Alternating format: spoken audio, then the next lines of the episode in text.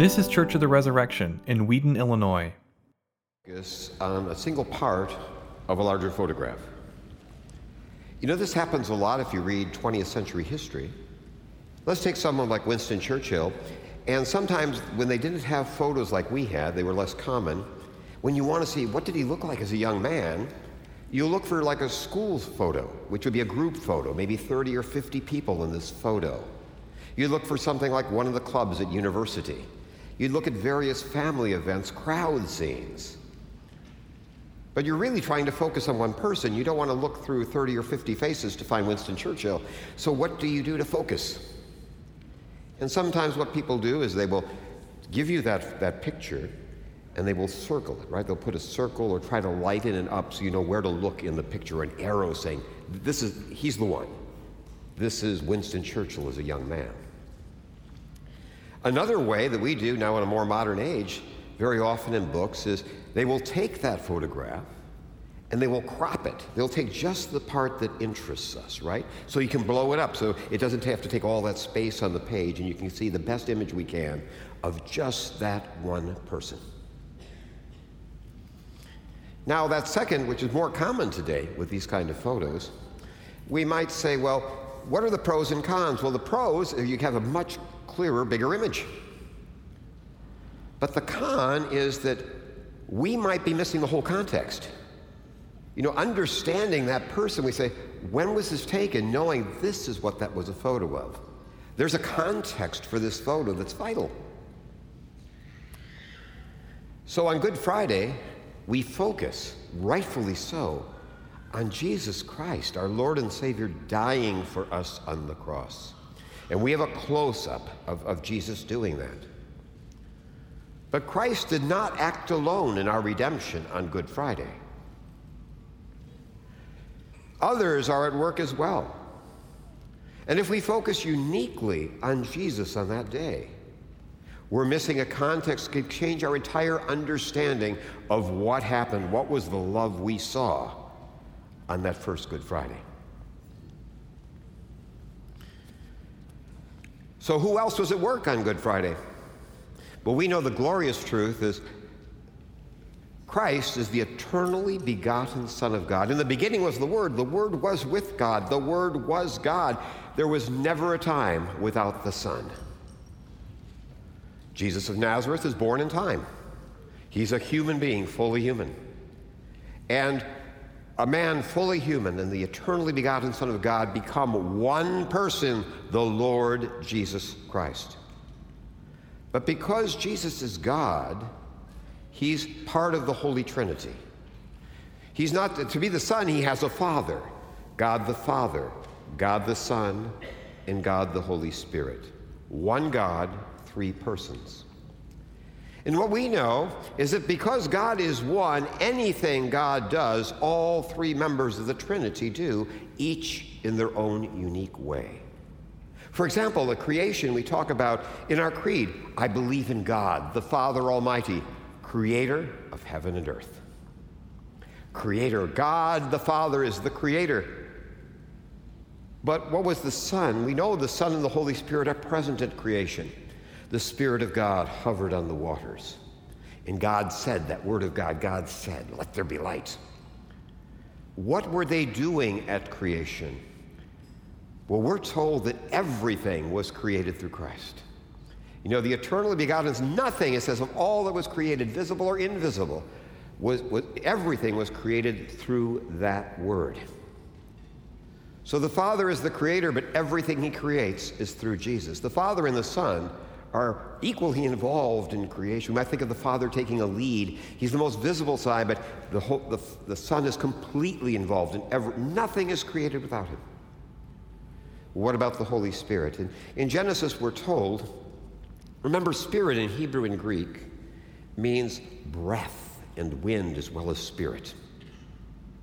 And so with the Holy Spirit, we're told in Genesis that when man was molded out of the clay, he still, something was missing, and it says God breathed into him, and he became a living being. He inspirited him, he breathed the breath of God, his spirit. So God creates everything. The Father creates through his Son, and it's all animated by His Holy Spirit. So creation is the work of the one God, Father, Son, and Holy Spirit.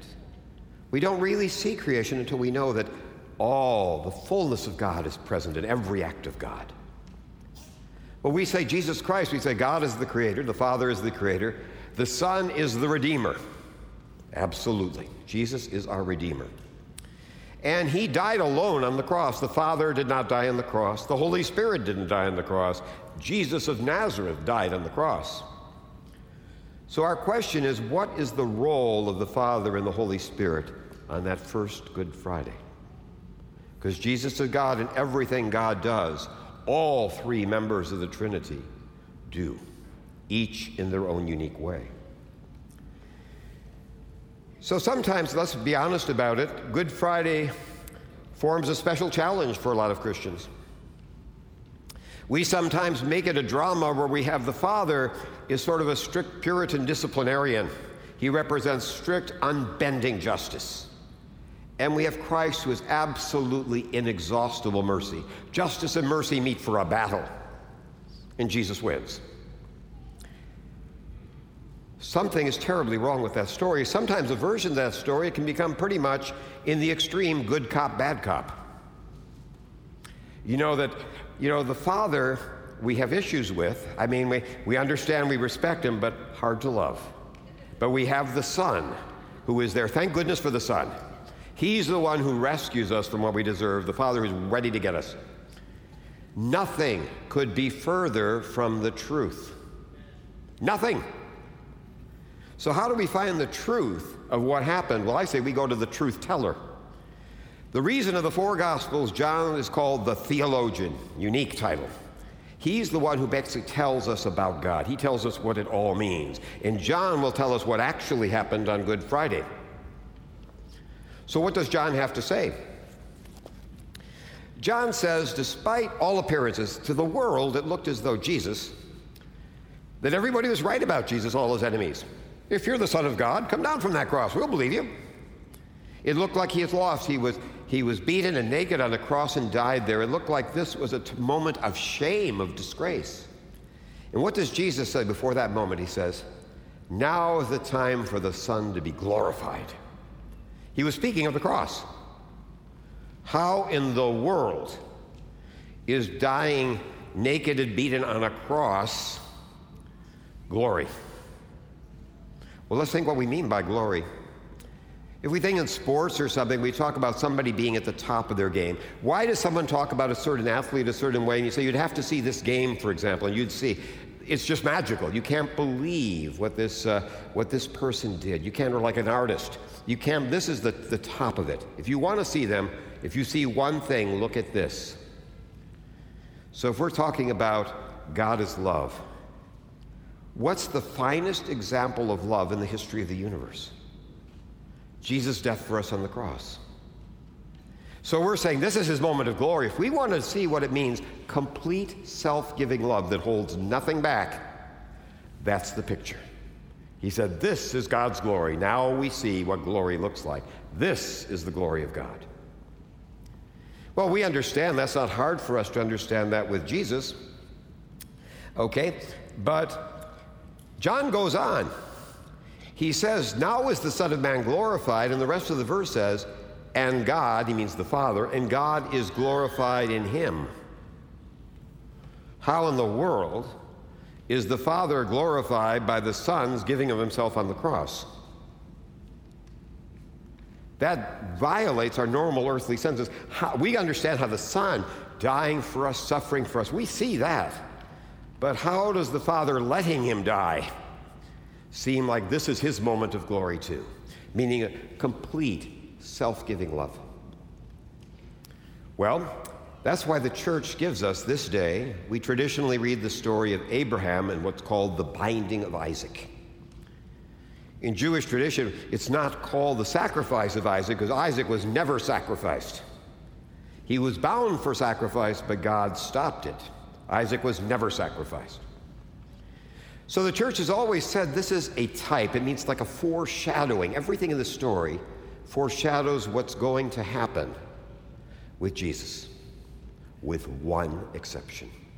the vital exception. So, first of all, we have in the story, it says, Take your oh, Isaac, your only son.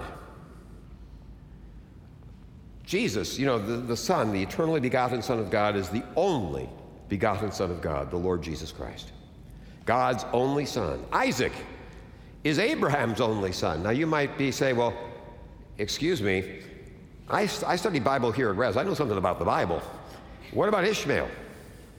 Well, in the ancient world, what counted wasn't just your father, it's the mother. It's the two together that made you son in the sense of the heir, the child, the hope of the family. So he says, only son. Take Isaac, your only son, all of your hopes, everything of the future. Take your only son. Then he goes on and he says, the one you love. He's certainly not understating what's being asked. The one you love, your only son, the one you love, and sacrifice him. Now, Jesus at his baptism, when the Father testifies, what does he say about, about Jesus? This is my beloved Son, in whom I'm well pleased. On the Mount of the Transfiguration, where he's saying, What am I going to say about my relationship to the Son? He says, This is the Son I love. This is my beloved Son. So, the only Son, the Son you love. The next thing we have is that Isaac cooperates with Abraham. Now, this is often probably a surprise to most of you. We often look at the story, we have Abraham, and we see a little kid trailing behind him, okay, you're at his side. Well, come on, really, Isaac is 37 years old. Okay, according to the rabbinical tradition, he's at least 25. But I mean, he's a grown man in the prime of his manhood. Now, Abraham, incredibly, is even older than I am. He was 125 years old. Now, I have three sons in their 30s, and one is, is pushing 40. And I've got to tell you, if I tried to bind one of them, they would take me out. there is no way they're going to say, Well, oh, Dad, I haven't a chance. So one of the reasons the rabbis celebrate, we say, why is Isaac great among the rabbis? The rabbis say, we understand why Abraham is great, right? We understand Jacob, but what did Isaac ever do? Duh. Isaac, at the command of God, works together with his own father to be the sacrifice. And not just that, like Jesus, he carries the wood of the sacrifice. He actually carries the wood that will be used for the sacrifice and allows himself to be bound, like Jesus himself carries his own cross. But there's one vital difference between these two. Yes, only son. Yes, a beloved son. Yes, cooperating, a mutual. When Abraham and Isaac, a Jewish view, in the biblical view, when they're going together, they're going together to, together to honor and obey the living God. So, what's different? What happens at the moment the knife is about to come down? An angel says, Stop. You see, literally, this is something God Himself would not expect anyone to go through with. He would not, that's too much even rather to ask. God Himself says, no. God never commands a human sacrifice. That is too much. Any human sacrifice, let alone your own son. Too much. There will be no angel at Calvary. No angel will, rec- will save God's only son. The Father gives as the father does what Abraham was not called on to do.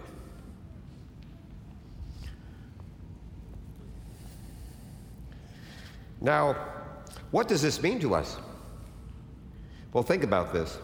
I think most of us, certainly if we have children, understand. You know, it's you can sort of imagine sometimes there might be a situation where you might actually put your life at serious risk, maybe even die. Let's just say a child. You see a child there and you say, I have to do this. Even if you're not brave, you say, I could, I could see myself maybe. I hope I would be there, but I can't even say, but well, you could say, I could say maybe I could do that. But I've got to tell you, I think of my children, there is no possible way I would put one of them in harm's way. As a parent, I would much rather go myself, but the kids are beyond any, any question. So if we think that's how, how the Father loves the Son, there is no greater love than to be willing to, to give the Son for our salvation. That is the great love. And this is why John, when he summarized the gospel, doesn't say Jesus loved you so much he died for us. He says, God, the Father, so loved the world he would give his only Son. To him, the most amazing thing is the Father giving his Son. That is amazing love. The Father giving the Son for us. And Paul says this should remove any doubts we have about God. He says, He who didn't spare his own Son, but gave him up for us all, how will he with him graciously give us all other things?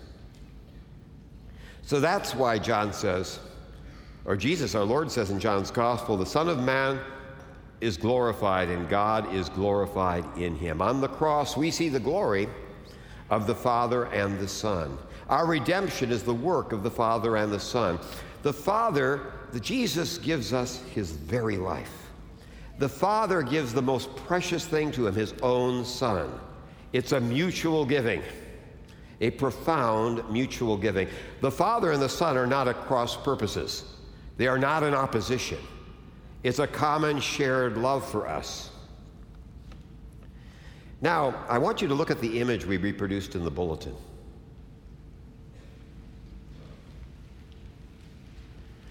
Do you see it on the sermon page? We have the Father standing by on the hot cross with his arms open wide.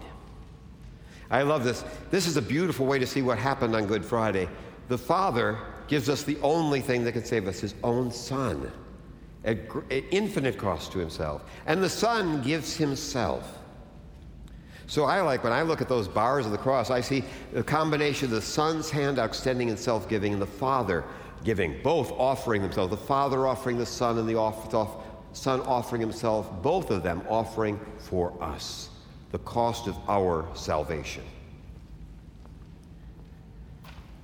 But we talked about, uh, it, it reminds me when I look at that picture, is the prodigal son. We say that must be neat when the father welcomed the prodigal son home. That's the story of the cross. When we look at the cross, we see the father's arms wide open in Jesus Christ, his son, saying, Come home. The door is open. No sin is too great. The light's on. Now, what about the Holy Spirit? If you look at that same image, you will see that we have the um, we have the Holy Spirit there as well. So in Hebrew and Greek, we said again, the words spirit or breath are the same word in both Hebrew and Greek. They share the same word. And so the, the evangelists make a real point out of, of how they describe Jesus' death. They don't say he died. What do they say? And look very carefully at what it says. It says, first, of all, for example, in Matthew, it says, Jesus cried out again with a loud voice, and he yielded up his spirit. He gives his life. Jesus says, I lay down my life, no one takes it from me. He lays down, I yield my spirit. I have chosen. I, this is a free gift. I give this spirit. In Luke, it says that Jesus, calling out with a loud voice, said, Father, into your hands I commit my spirit. I hand over my spirit.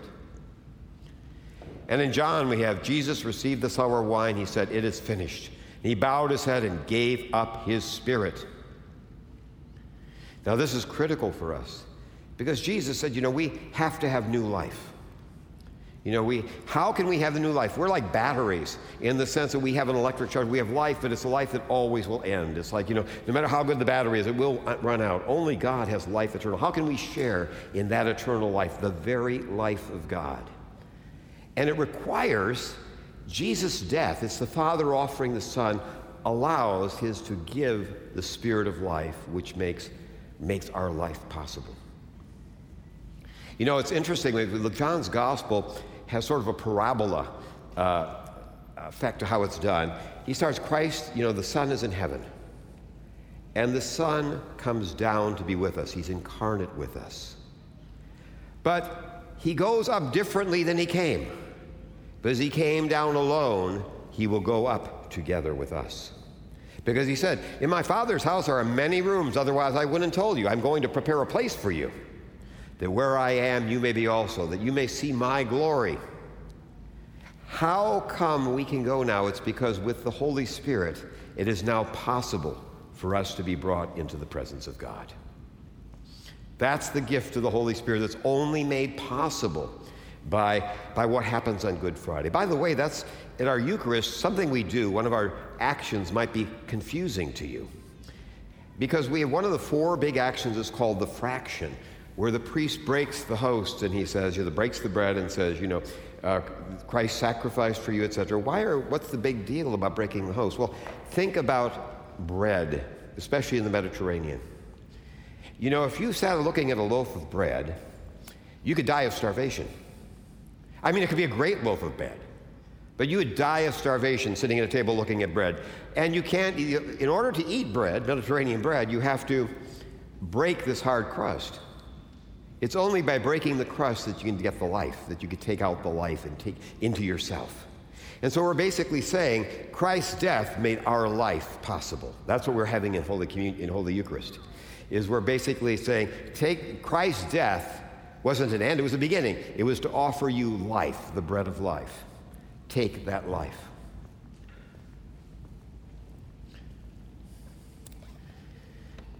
So we, we say that the, what happened on, the, on, on Calvary was the mutual gift of the Father and the Son and of the Holy Spirit.